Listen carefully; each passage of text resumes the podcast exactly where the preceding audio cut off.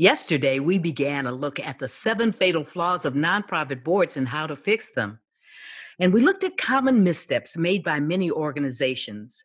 We discussed flaw number one, the lack of understanding regarding roles and responsibilities. And today, let's examine flaw number two, accepting board members who serve in name only. There are benefits to having a celebrity or high profile personality on a board roster, but there are also drawbacks, particularly if they're not pulling their weight. A nonprofit's board exists to assist the organization in reaching its mission through full financial and personal involvement. If the celebrity is unable or unwilling to regularly attend meetings or contribute financially, what really is their purpose?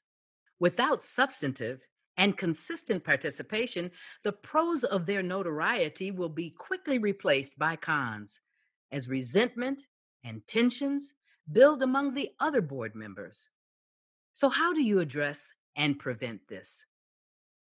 Look for other ways to involve high profile people if they are unable to fully uphold the responsibilities of a board member. Give a deserved award at a special event as a way to utilize their appeal and maintain a relationship with them. This way, you will create goodwill and good press for both parties. This was just a sample size of insight for you to snack on. For a larger meal, be sure to catch my Nonprofit Thursdays podcast. Join me tomorrow for a look at our next nugget fatal flaw number three no board training or orientation. I'm Gasby Brown.